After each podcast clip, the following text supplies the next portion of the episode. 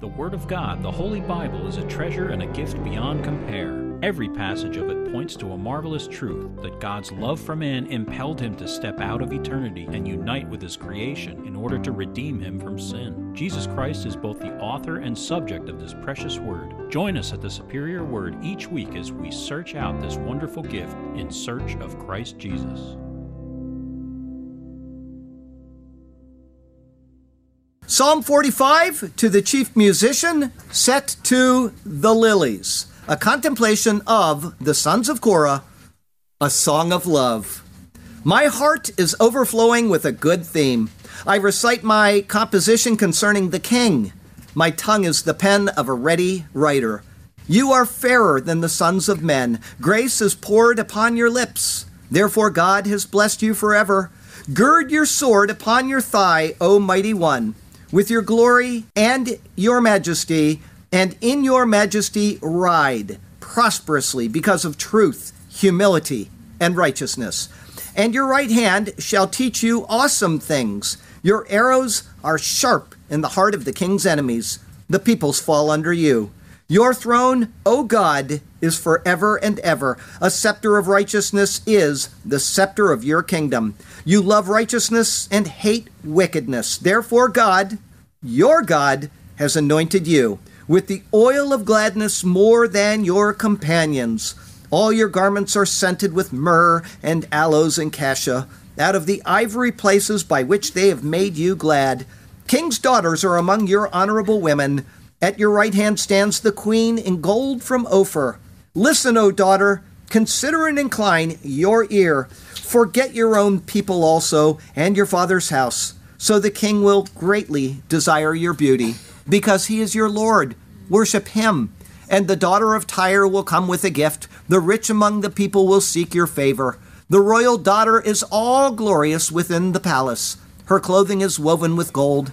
She shall be brought to the king in robes of many colors. The virgins, her companions who follow her, shall be brought to you. With gladness and rejoicing they shall be brought. They shall enter the king's palace. Instead of your fathers shall be your sons, whom you shall make princes in all the earth.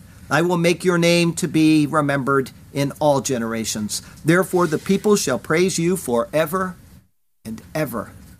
Where is that cited in the New Testament? Your throne, O God, is forever and ever. A scepter of righteousness is the scepter of your kingdom. The book of Hebrews. I should have asked that as the question today. Then I would have gotten all of these trees. Oh, by the way, speaking of the question, this is today's. This is today. Claudia made this. This will be raffled off to the question getter, and uh, it does have lights on it. It needs a new battery. Uh, you just and then it, whatever, blink, blink, blink, or whatever. Okay, very nice. Get ready with your brain power. Oh, I got to read the. Uh, our verses today are Joshua 11, 16 through 23. It's entitled, And Joshua took all the land. Thus Joshua took all this land, the mountain country, all the south, all the land of Goshen, the lowland and the Jordan plain, the mountains of Israel and its lowlands, from Mount Halak and the ascent to Seir, as far as Baal Gad in the valley of Lebanon below Mount Hermon. He captured all their kings and struck them down and killed them. Joshua made war a long time with all those kings. There was not a city that made peace with the children of Israel except the Hivites, the inhabitants of Gibeon. All the others they took in battle. For it was the Lord to harden their hearts that they should come against Israel in battle, that he might utterly destroy them, and that they might receive no mercy, but that he might destroy them as the Lord had commanded Moses. And at that time Joshua came and cut off the Anakim from the mountains, from Hebron, from Debir, from Anab, from all the mountains of Judah, and from all the mountains of Israel.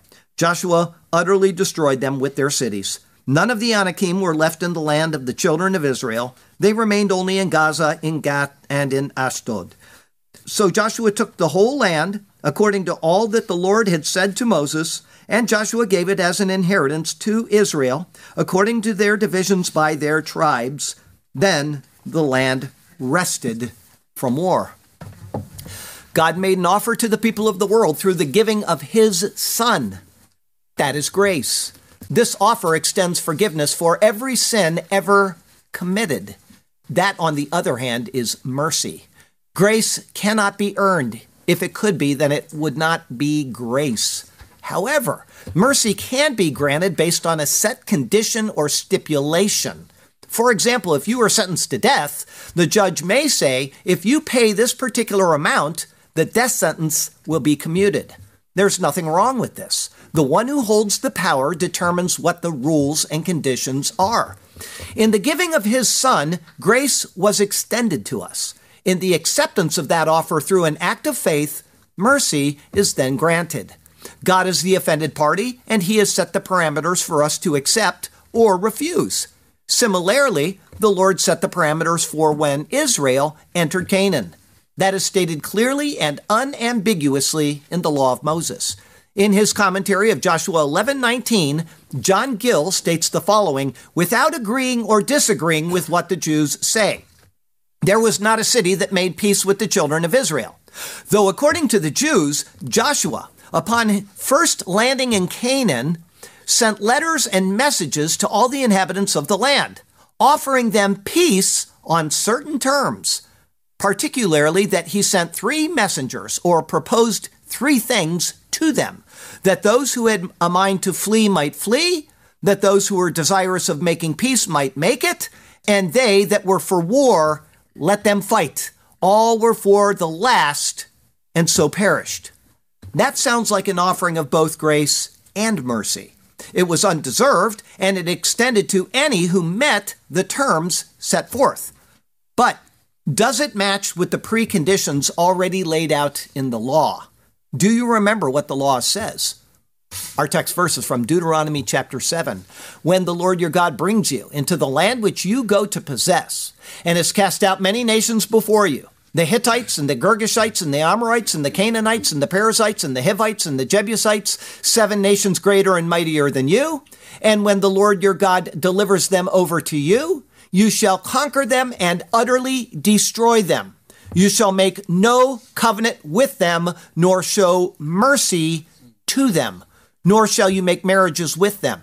You shall not give your daughter to their son, nor take their daughter for your son. For they will turn your sons away from following me to serve other gods. So the anger of the Lord will be aroused against you and destroy you suddenly. There's nothing in the law to even hint at the claim of the Jews that John Gill cited. It is contrary to the law, and it is not found in Joshua. Further, it is contrary to the very nature of God in Christ, who is typologically seen in the verses today.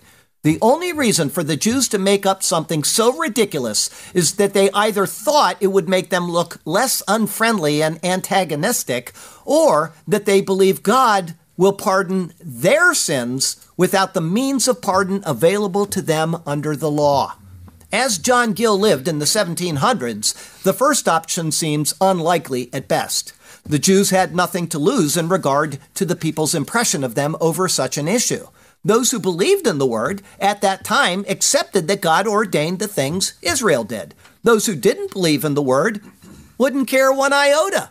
Only in the return of the Jews to Israel would such a commentary possibly be entertained. On the other hand, the Jews knew that they were not right with God, at least according to their scriptures. And so, to grant grace and mercy to those of Canaan would then alleviate their own guilty consciences.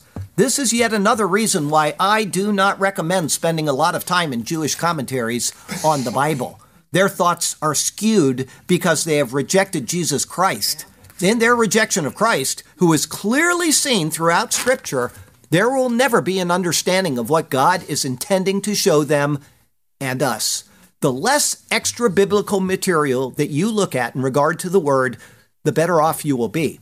Yes, there are good commentaries and lots of exceptional helps out there but they must be based on scripture and in the proper context to be of any value at all. I will stop right there and I will say that yesterday I typed a commentary on Acts, I think it was uh, 13 19. Anyway, it was one of these verses and it says that the uh, Paul is speaking to the Jews in the synagogue and he said that it was 450 years of such a period. Okay? And It's very complicated because that does not match anywhere in the Old Testament, apparently. All of the scholars that I read every day, and they're some of the finest scholars on the face of the planet, came up with all kinds of excuses to make this kind of semi work. But it doesn't. Okay? And it's a little disconcerting to me to be doing a commentary on the Bible and not have something that is properly analyzed. And so I went looking around. And I found a guy, his name is Floyd Jones, at it Southern, he's a Southern Baptist. He uh, has a website out there. I was going to actually email him and thank him for this commentary, but he's kind of King James only, and so I thought it would just rub salt in a wound. So I just linked him on my commentary, which you'll see in a few days. The way that he defined it is brilliant.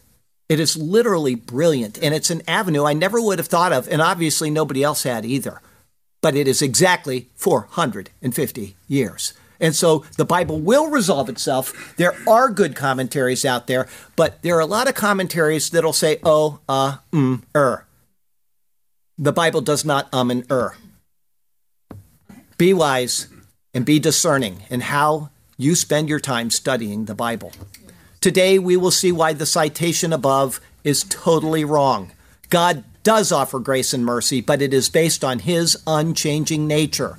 Let us be sure of this. When he says that Jesus is the only way for us to be reconciled to him, we need to accept that as absolute truth from God who does not lie.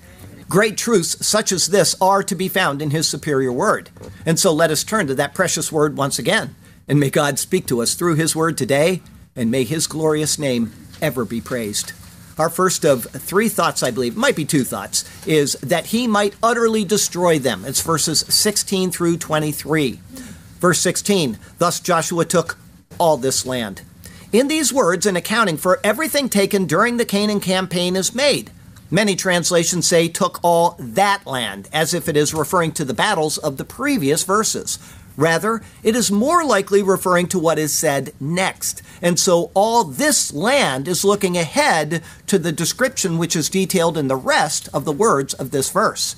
These words are generally in the singular, for example, mountain and valley, but the meaning extends to mountains and valleys. It is a broad description of the conquering of Canaan. The credit is given to Joshua as the leader of the nation. His conquests will be noted in a sevenfold division of the land. It is he who took, verse 16 continues, the mountain country. The first division, Hahar, literally the mountain, but meaning the hill country. There is debate as to the exact meaning of these seven statements, but it appears to be describing the south first and then moving northward. As such, this would probably be referring to Canaan from that perspective and speak of the mountain country of Judea. This is seen in Numbers 13 17, where the same term is used. Then Moses sent them to spy out the land of Canaan and said to them, Go up this way into the south and go up to the mountains. Hahar, the mountain.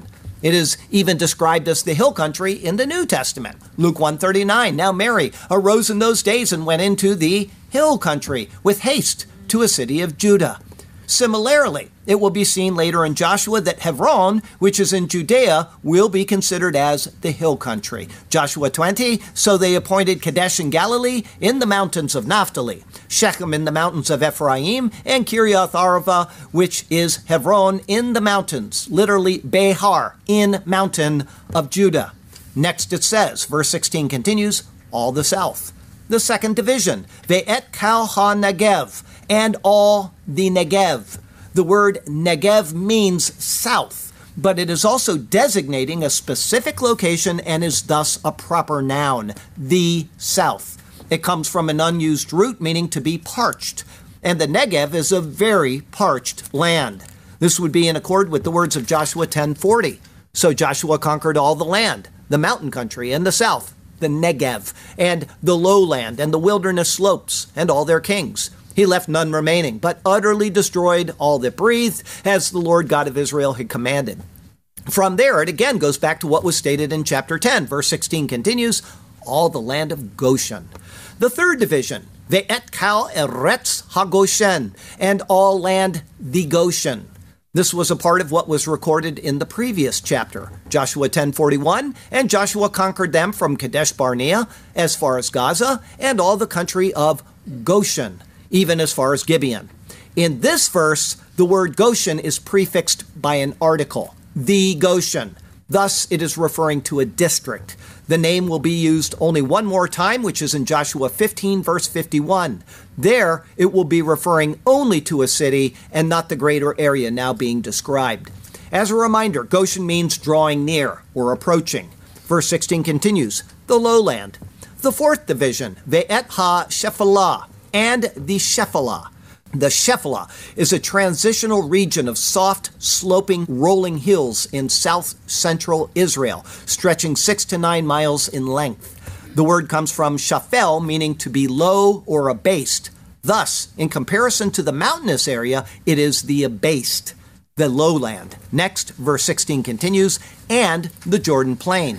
The fifth division, Ve'et ha-Arava, and the Arava. This is the plain that extends about 100 miles south from the Dead Sea to the Gulf of Aqaba, forming a border between Israel and the Jordan. The word comes from arav, to grow dark or to become evening. This would be because of the darkness of the terrain. However, that is identical to arav, meaning to take or give in pledge. Next, verse 16 continues the mountains of Israel. The sixth division, Ve'et Har Yisrael, and mountain Israel. Although debated, this is probably referring to the mountainous region of the area north of Jerusalem and extending past Galilee northward. This would have been the area taken during the events earlier in chapter 11. Also, verse 16 continues, and its lowlands. The seventh division, U Shephalato, and his lowland. This would be the lowland area of Israel north of the land of Judah and would include the coastal plain. With this division given, more specific detail is provided concerning the area to the north. Verse 17 From Mount Halak, Min Hahar He Halak, from the mountain the Halak. This is a mountain mentioned only here and in chapter 12. The name comes from Halak, meaning smooth. For example, it was used in Genesis 27, verse 11, saying, And Jacob said to Rebekah, his mother, Look, Esau, my brother, is a hairy man, and I am a smooth skinned man. Chalak. The word is used figuratively in Proverbs and Ezekiel for speaking in a flattering manner because the smooth tongue is so employed. Verse 17 continues, And the ascent to Seir, Ha'ole Seir, the ascender Seir. Seir means hairy, coming from Sair or hairy. Refer again to Genesis 27:11. And Jacob said to Rebekah's mother, Look, Esau, my brother, is a hairy, Sair man, and I am a smooth skinned man. The Bible gives the he goat as an analogy because it is hairy, and it is the animal used as a sin offering, such as on the Day of Atonement and elsewhere. The mountain, Halak, is defining the southern border of Canaan as originally described by the Lord, because it is neither the southernmost point in Canaan and being mentioned only twice in Joshua, we can speculate that we are given these locations for typological reasons.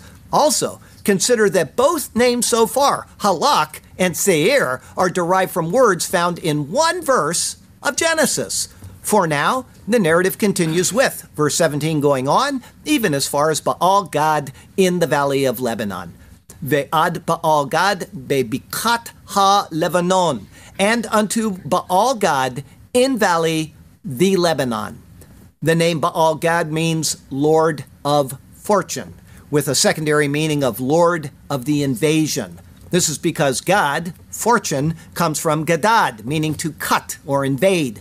Baal simply means master. Hence, it is one with authority. Lebanon means white one or even mountain of snow. However, it is derived from the word Lavan, meaning white. That is identical to Lavan or brick, because bricks turn white when they are fired.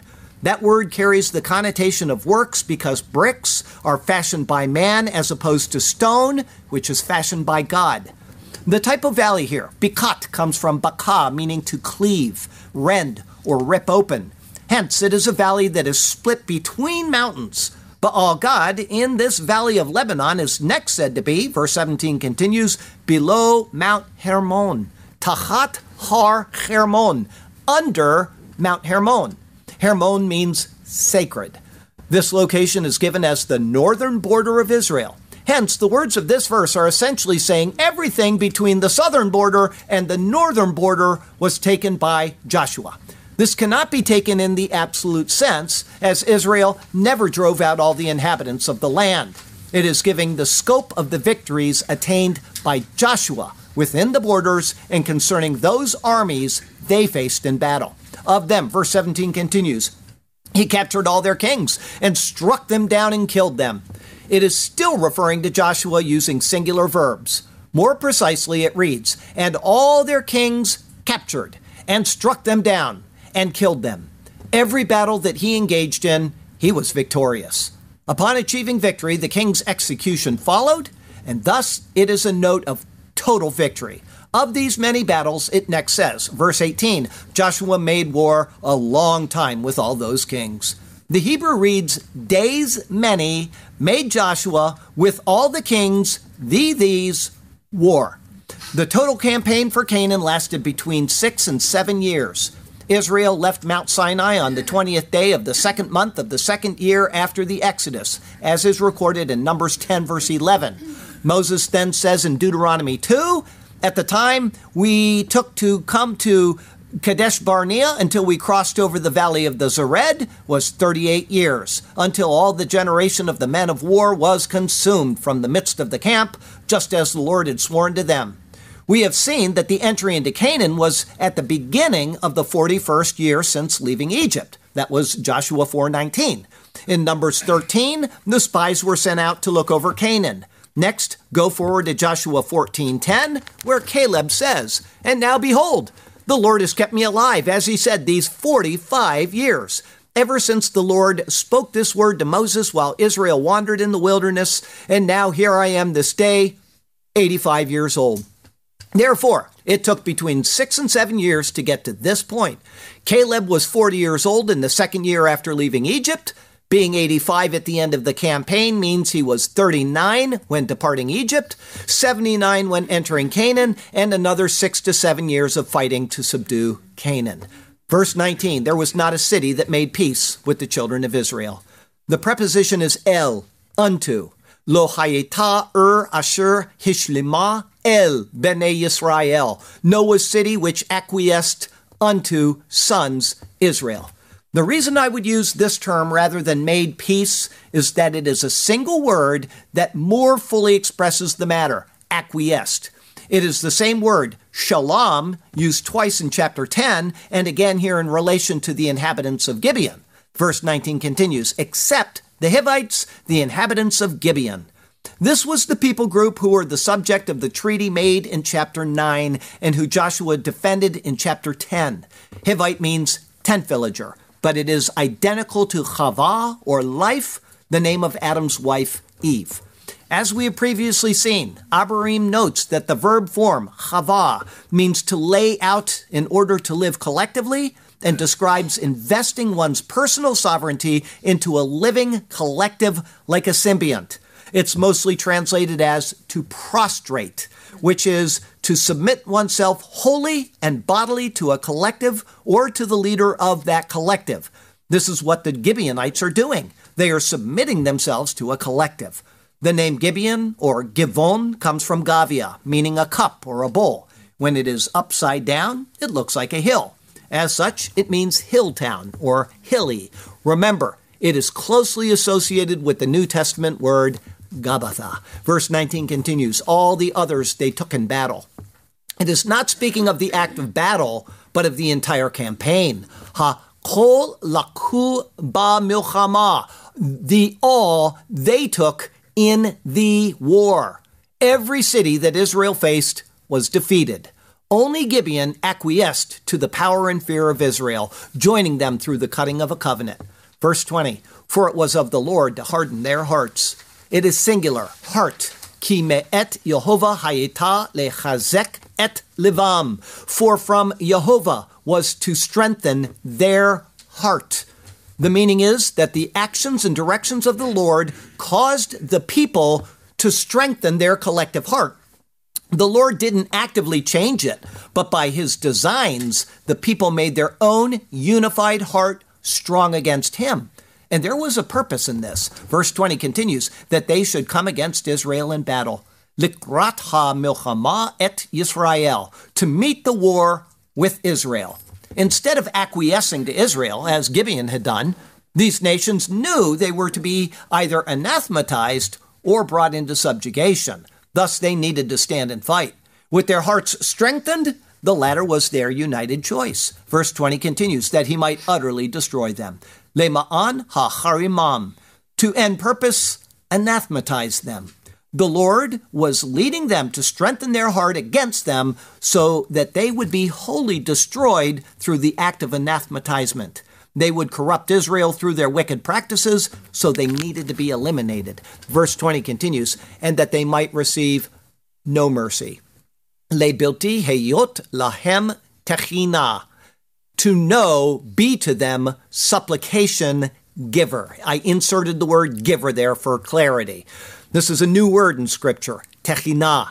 It is almost always used in the sense of supplication for favor. As such, the words here are complicated. I would suggest that rather than saying that they might receive no mercy, as if the action is from the Lord, it is instead saying that the object of supplication, meaning the Lord, is not available to them. That is because their heart was hardened against him. As a result, verse 20 continues, but that he might destroy them. Ki le ma'an hashmidam, for to end purpose, destroy them. This is the point of how the Lord acted and directed events to occur. The people were corrupt. They would corrupt Israel, and they needed to be exterminated. Had Joshua sent in offers of peace, as ridiculously claimed by the Jews in the opening comments of the sermon, these words could not be included in the passage. Nor would the words in the law have been given previously, which are next referred to. Verse 20 continues, as the Lord had commanded Moses. Ka'asher tziva Yehovah et Moshe, for which commanded Yehovah Moses. The commands to Moses were explicit and they were repeated several times in various ways, such as in our text verse today.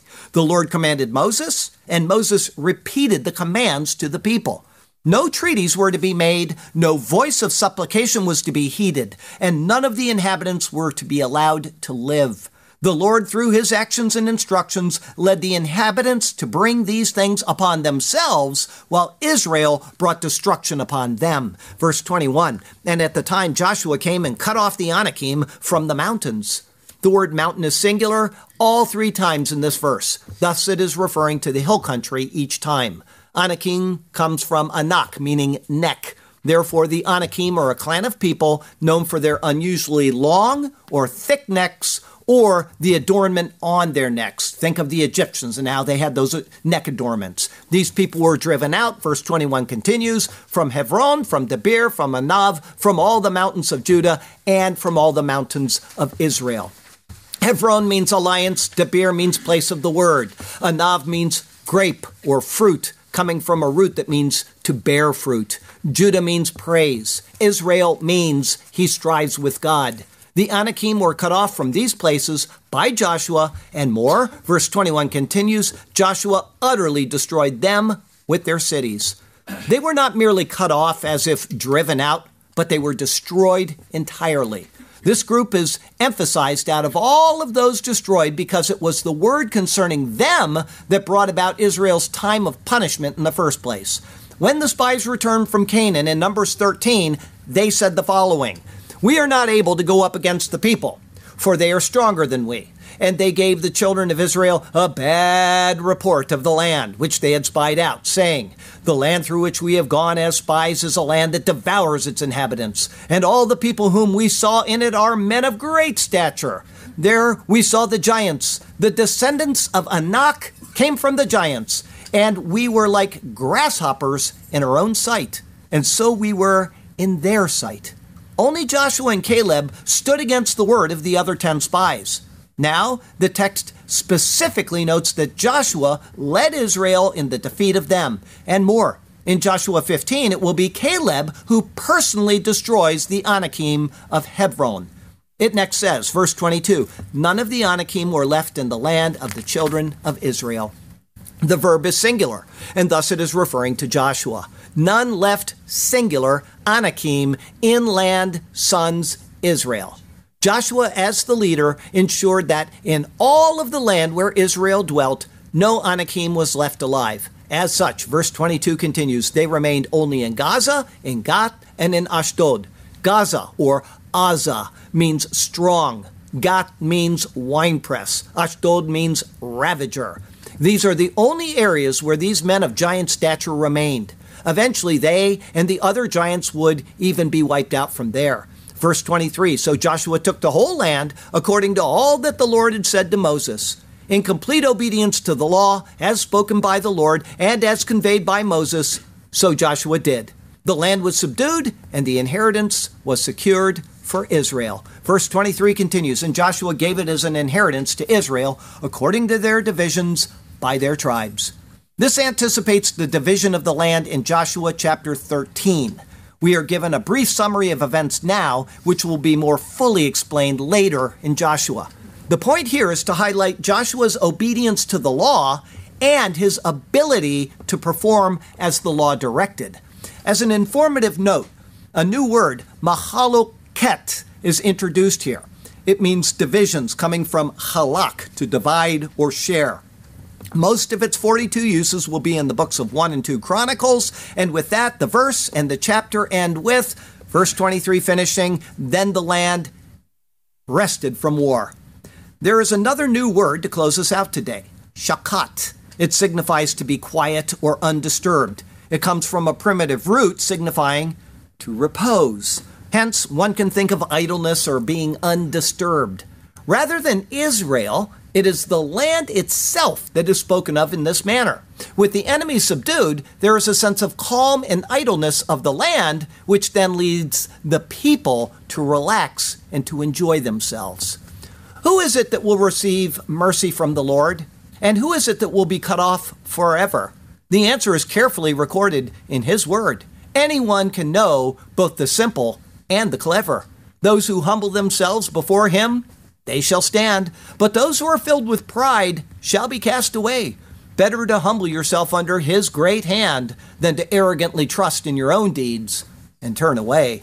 Jesus has paid the price to reconcile us to God. So let us trust in the marvelous thing he has done. Then, on heavenly streets, we shall trod and revel in the glorious victory of God's own Son. Our second thought today is pictures of Christ. Joshua is the great type of Jesus, fighting the Lord's battles while leading his people toward the time of anticipated repose that he offers them.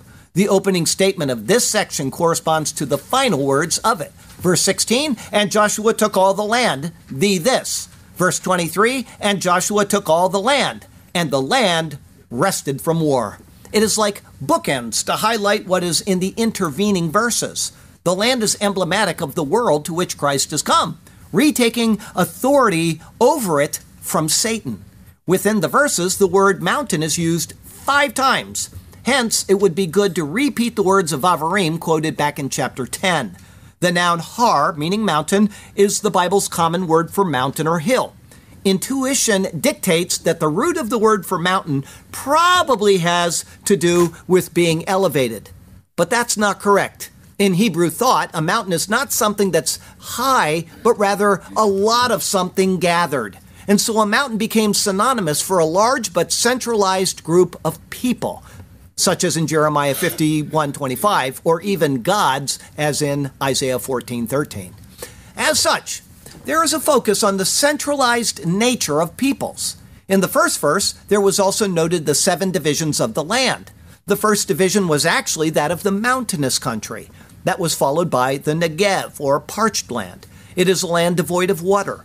Water carries various connotations in the Bible, but here it would refer to life, especially life obtained through the Word. The third division was the land of Goshen, meaning drawing near or approaching. The next was the Shephelah, meaning low or abased. After that was the Arava, or plain. This word ultimately comes from the idea of giving or taking in pledge. From there was mentioned the mountain of Israel, or he strives with God. That was accompanied by the final division of his lowland. We could equate that to his abasement. I would suggest that these seven divisions are each referring to Christ. He is one, the gatherer of God's people. Two, the giver of water, life through the word in the otherwise parched world.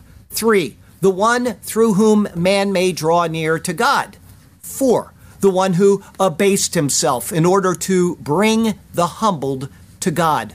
Five, the one through whom the pledge, meaning the Holy Spirit, is given.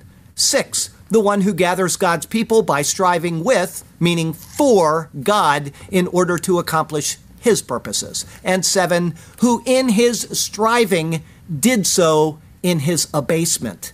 Each speaks of his incarnation in order to retake the right to the entire world. Verse 17 then referred to the scope of the events from Mount Halak, or Mount the Smooth, and the ascent to Seir, meaning hairy. Hair in Scripture speaks of awareness, especially awareness of sin. We've seen that a hundred times since Genesis. Jesus came knowing no sin. 2 Corinthians 5:21, pictured by the smooth mountain. But he arose in the likeness of sinful man. That's Hebrews 2:17, pictured by the hairy mountain in order to accomplish his work. His ministry extended, as it says, unto Baal Gad in Valley the Lebanon. Translated through typology, this would be unto Lord of the invasion in the cleaving of the works. In other words, Christ came as an aware man and accomplished all that was necessary under the law to bring man to God. It is his works that make it possible. All other works are insufficient to accomplish the purpose. This was said to be under Mount Hermon. Hermon has been a consistent picture of heaven when it is presented. The picture is Christ accomplished his work on the earth under the sacred place, heaven, not in it. He came from heaven to earth to do this. From there, it said he captured all their kings, struck them down, and killed them.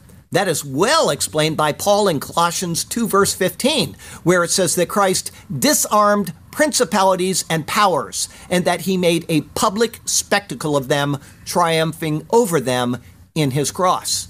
The length of Joshua's conquest was many days. Christ came. He lived many days on the earth, and he warred against the powers that stood against man. Despite the cross being the final victory over all those powers, there is no contradiction in this. One leads to the other. Joshua's campaign suitably reflects the life and work of Christ. Verse 19 noted that not a city acquiesced unto the sons of Israel. A city is a place of man's creation. It is thus a place of rebellion against God because it reflects his own civilization and culture. It is independent of God, trusting in its own resources and fortifications to maintain and sustain itself. Understanding this, it then said, except the Hivites, the inhabitants of Gibeon. As we saw, Hivite is identical to chava, or life. The verb form gives the sense of submitting oneself to a collective. Also, Gibeon or Givon comes from Gavia, meaning a cup or a bowl. When upside down, it looks like a hill. As noted, it is closely associated with the New Testament word Gabbatha. Jesus submitted himself to the Roman authority in order to establish the new covenant in his blood. The Gibeonites submitted themselves to Joshua in order to enter into the covenant relationship that had been established with Israel. This is a review of everything that's been going on so far. The entire thought speaks of total exclusivity. There's the uniting with Christ, and there is all else. The false religions and false religious expressions of the world all stand in enmity with Jesus. All will be destroyed. Only those who submit to his collective and become united to the commonwealth of Israel will be spared. With that, the rather difficult words of verse 20 spoke of the fact that it was from the Lord to strengthen their heart. Any religion based on man's devising will, by default, strengthen the heart of those who follow it. It is a natural consequence of it. And I would go even further and I would say that any cult within Christianity that puts something above allegiance to the Lord will strengthen their heart against him, such as King James onlyism. We're King James only. And all of a sudden, they've set up an idol in their heart of something that should not be idolized. And so they're focusing more on that than they are on the Lord. And you'll find this in any aberrant sect within Christianity. Only those who humble themselves and submit to the gospel are of any redeemable value to him. The others are strengthened to come against Israel, God's commonwealth in battle. They are against God in Christ. Israel is for God in Christ. It's plain and simple theology. Before I go on, I'd like to say I'm not saying that King James only people aren't saved. I'm saying that they are putting up a wall against God with their poor doctrine. That is where the importance of the words to know be to them supplication giver arises. Anyone in any religion outside of the faith in Christ has no avenue available for them to have their supplications heard and responded to because they do not have the object of supplications, meaning the Lord, available to them. As such, there is only one avenue which is available to them, and that is destruction. Again, plain and simple theology. This is because it is, as the verse says, as the Lord had commanded Moses. Man is under law, be it Adam or Moses. God gave the law of Moses to redeem man, but it is clearly a law that must be fulfilled vicariously by Christ. Hence, faith in Christ's fulfillment of the law through his work, including his death, is the only avenue for man to be reconciled to him. Everybody got that point? You cannot earn your salvation through being obedient to the law of Moses. Paul tells you that about 50,000 times in various ways in the New Testament. Yes, that's a little bit of an exaggeration, but he focuses on that precept more than any other. We need to focus on Christ's fulfillment of the law of Moses. With that, the seemingly unrelated words concerning the Anakim were given. The reason they seem unrelated is because they are the only people groups singled out. Their name comes from Anak or neck, but that requires more explanation. Anak signifies being fitted out with supplies and thus furnished liberally, just as a necklace is made up of many pieces. It is thus used figuratively as a sign of pride in Psalm 73, verse 6, when referring to the wicked, where it says, Therefore pride serves as their necklace. Man can either humble himself before God in Christ, or he stands at enmity with God. There are no other options. That is well reflected in the Proverbs. In Proverb 29, a man's pride will bring him low, but the humble in spirit will retain honor. With that, it says that these Anakim were destroyed from Hebron, from Debir, from Anath, and from all the mountains of Judah, and from all the mountains of Israel.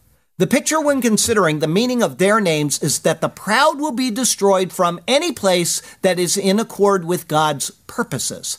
Alliance with Him, where His word is, in the place where fruit bears, where His praise exists, and where those who strive with Him find their place. The Anakim, the proud, and their cities, their place of rebellion against God, were destroyed by Joshua and they remained only in an area outside of where Israel dwelt. The idea is that anything outside of the scope of true faith in Christ is eliminated and it is cut off. It has no part in what God offers. Finally, verse 23 referred to the total victory of Joshua over the land and giving it as an inheritance to Israel according to their divisions. It speaks of what Jesus will do for his redeemed. That will be in a land that is at peace from war. The enmity will cease, and man will be in harmony with God once again. This is already realized for all who have come to Christ in the sense that the victory is already won. Someday that will be actualized for all of his people. But the fact that it is seen here in Joshua gives us the hope filled assurance that it will, in fact, come to pass. God has a plan and he is slowly and methodically working it out in Christ. It is being typologically shown in these Joshua sermons one step at a time so that we can see how. In the end, even if any of the typology presented is wrong, the overall picture is perfectly clear. The victory is found in Jesus, and he has granted it to any and to all who fall under the collective commonwealth of Israel.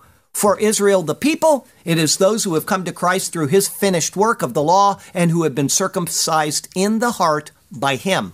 For those of the Gentiles, it is those who have come to Christ through his cross, giving up on any other avenue of reconciliation with God. The same salvation, in the same manner, is offered to Jews and Gentiles through simple faith in Jesus. All others, I'm sorry, folks, they will not be a part of what God is doing for humanity as He reconciles us to Himself. The theology in that regard is plain and it is simple. It is either Jesus or nothing with God. Nothing by default means total and permanent separation from Him. Consider your place, give up on self, and come to God through the finished, final, and forever work of Jesus Christ. And please do it today. Wonderful stuff. I mean, the Lord keeps giving us these, these things, a little bit built on each story, a little more, a little more, to ensure that we have the right understanding of what He is doing actually in Jesus Christ. He takes real historical people that really fought these battles. I mean, we know to this day the name of that place that's lying there in ruins. We know how many people died sometimes or how hot the stones were when the fire was burnt in the city. We know all this. So this is actually literally recorded history. And then from there, God takes these types and he says, I'm going to use this to show you a beautiful plan of the redemption of the world through the giving of my son. Here's the type Joshua doing his thing. Here's the antitype Jesus doing his thing. It all fits and it all builds again and again so that we see every single step of the way so that nothing is missed by God. Please have faith in this. I mean, it, yes, I understand when I mentioned that 450 years earlier, you can write around it and you can say, well, you know, this kind of fits and here's how it can kind of fit, but that doesn't really solve the answer. Eventually, there is an answer. The Bible always comes up with one. I can't wait till you read that commentary. It's coming out in about 10, 11 days now. And when you do, you're going to say, wow, check that out. That's amazing. It's something that is totally obscure to the way I would have thought of approaching this, and yet it comes out to exactly 450 years. And when I looked at it, I thought it's so simple. Sometimes you overlook the obvious because you're trying so hard to do it from, and that's what all these scholars have done for all this time. And thank goodness for this guy. He's he's got his website. It's a giant website with all this wonderful information on there, and he goes methodically through things that people call contradictions. Then he discovers why they're not contradictions. And I don't know if it's all his original work or not. I have no idea. But I'm very glad to read it. And uh, I'm, I'm just happy to go there and to find out that there was a resolution to that rather than me just giving a commentary that says, well, scholars say, and very glad because I would not have come up with that answer. I would not have. I would have been many, many years and thinking on it and eventually saying, I got to go at this another way. And there's just not time for that in life. So Monday's coming and I got to type another sermon. So I would have just probably dropped it out of my mind. I don't want to do that. I was so happy to see that very simple commentary. Wow. Anyway, um, Jesus died for your sins. Jesus was buried. Jesus rose again. That is the core that all of us need to remember. Okay, everything that we're seeing right here, all of this is pointing to that one central fact. He did the work and died in fulfillment of the work. We don't do the work and please God. We don't, okay, see how great I am. That's irrelevant. We want to see how great God is to do the work and then we call on Him. That is what God asks you to do. Have faith in the gospel, believe that Christ died for your sins, believe that He rose again, and you will be saved. This is what God asks of you. A simple message that is laid out in the most complicated verses you can imagine. But there it is. Our closing verse comes from Colossians chapter 2. I read this a lot. I love Colossians chapter 2. And you, being dead in your trespasses and the uncircumcision of your flesh, has made alive together with him, having forgiven you all trespasses, having wiped out the handwriting of requirements that was against us which was contrary to us, and he has taken it out of the way, having nailed it to the cross. That's exactly what we've been looking at for the past 35, 40 minutes. Exactly. Marvelous what God has put into his word. Next week, I had to uh, cross out because I forgot next week is Christmas. And so Luke 127 the virgin's name was Mary. And I didn't think of something to rhyme. I was so busy. I, um, uh, Okay, Luke 127. She's not called Cope and she's not called Harry. The virgin's name was Mary. There, I got you a rhyme. Okay. The Lord has you exactly where He wants you. He has a good plan and a purpose for you. It is He who has defeated the enemy and who now offers His people rest. So follow Him and trust Him, and He will do marvelous things for you and through you. Okay? Now, special You can put this in your house and light it up over the next couple days if you get one. I, I got two questions, just in case the first one is too hard. I got I got another one. And if you don't get it on the second one, I'll think of another one really quickly. Somebody is going to walk out of here with this made by Claudia. In Philippians 2, Paul sent who back to them when they heard he was sick and almost died? Who said, say it again. Who said that? You or you? Who said that? Did you say that?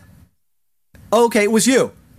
Say it again. I just heard a voice over there. Now we're not sure what we said. No, I no. uh, Go ahead. Say it again. Ah, she got it. Come up here and take this. That was amazing.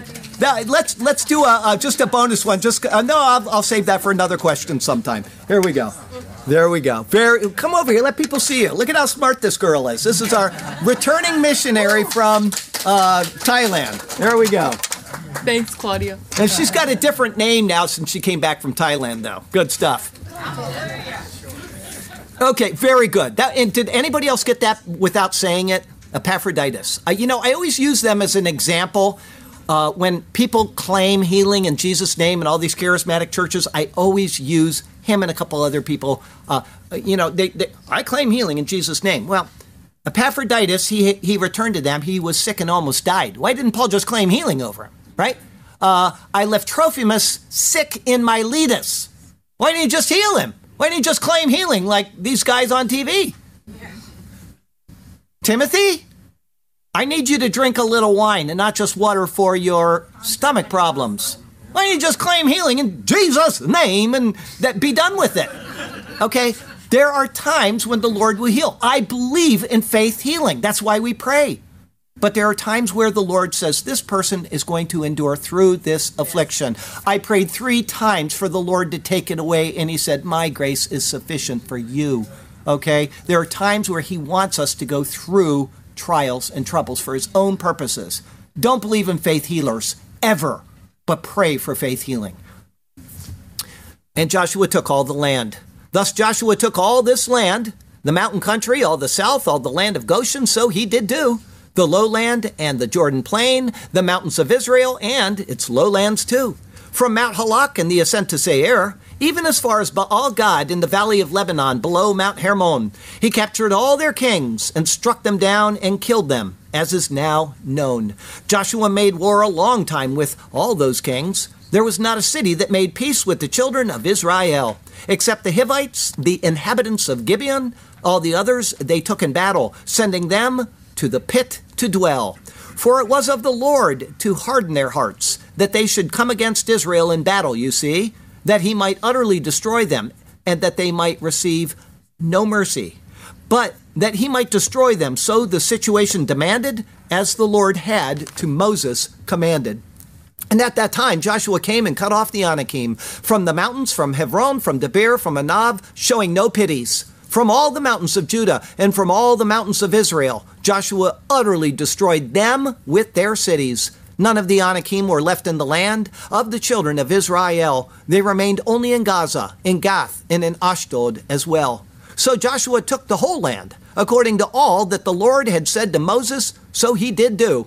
And Joshua gave it as an inheritance to Israel, according to their divisions, by their tribes too. Then the land rested from war.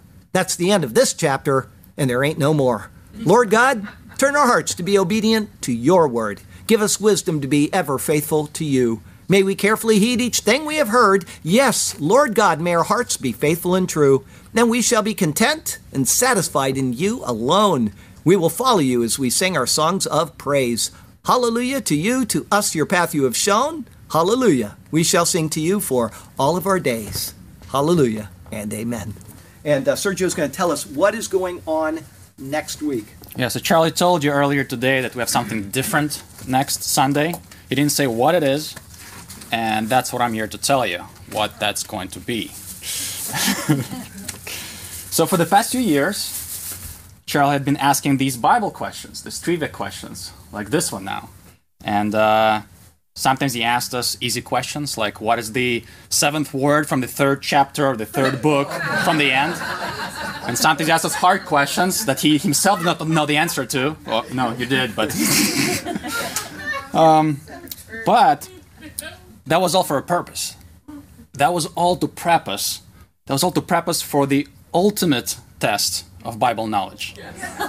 yes, the ultimate test, the challenge of all challenges, the superior Bible challenge. Ooh, I can't wait. Now, whose idea was this? So that was Rhoda's idea, and with Jody's help, uh, preparing questions, and uh, it's going to be a game show style, live streamed Bible trivia event game. That's right. The rules are simple, only three rounds. The church is going to be divided in two. This is the only time in history where the division of the church is okay. into two teams, and each team will compete against each other in an ultimate Bible knowledge test. Round two, three best of each team are going to be selected, and they will compete too. And then round three is a bonus. Now, that one is where the whole church gets back together and gets to compete against the pastor. uh, uh, you're excited about that. I don't like that. Listen, I've said this. When you're sitting on that side, it's always hard. You always get a, a, a mental stop, and that's I, you're overestimating my ability. well, it's a win-win. You know, it's a win-win. If the church wins, they'll be like, "Wow, I taught them well." But if uh, they lose, then we got more work to do. Okay. I guess. uh, uh which I think I think we're gonna lose. but what about the online members? So you get to participate too. You will be the rescue wheel for both of the teams and Charlie as well. When uh, we face a struggle, we face a roadblock, we don't know how to answer, we'll turn to you for help. Each round, we'll have one time to ask you for help. And you won't be able to use Google, but that's okay. A trust, we trust you that you won't use Google to answer, and you will just do your best knowledge and uh, help us out. So this is the Superior Bible Challenge an exciting and educational event for all ages. This was written by the AI. Okay. so don't miss it out. Next Sunday, the Christmas day, uh, 10 a.m. That's it. Okay. I, I, I got to tell you something. He was sending me messages. He had his message geared as soon as I sent him a message. Didn't matter what I sent him. If I gave him a thumbs up, there was the AI would respond. Oh. And he had to pro- program all this in. And then for a while, I for you know we were just messing with it, and the next day I sent him a message, and I got back this like. What's the matter with Sergio? It's like he had too much cough syrup or something. And then I responded and I got back and I said, I, I already said that to him. what's the matter with this? And I'm one. And after the third time, I was I was like, don't ever do that to me again. He's having this thing automatically reply to me, and it was a little off. But I got to tell you, I was not happy with that because I thought, you know, I always, I only send important information. I never fool around. I never joke. okay, well maybe that's not true, but I didn't. I don't want him to miss something that is important. And at the end of the day, I realized something I had asked him that the AI had answered that he had never answered. I'm like, Serge, I need an answer to this. So yeah. Anyway, there you go. So that's that AI program. I actually talked about uh, that AI program during the update today. I will cut out the clip and send it to you, or the timestamp, so you can see that. Um, let's see here. This is pushed. We're ready. Okay. I'll take the Lord's Supper. Uh, don't forget, to, if you're not here next week, uh, I understand that, but if you can watch this, I think it'll be fun. I, I don't know. They planned this. Uh, I had nothing to do with it other than going and eating lunch while they talked. And then after that, I was not allowed to any of the conversations. I know nothing of the questions. I don't know what they're going to do or how it's going to be set up. So um, uh, I, I anticipate fun times with this. So please, if you don't attend here, at least watch that because I think it'll be a fun time.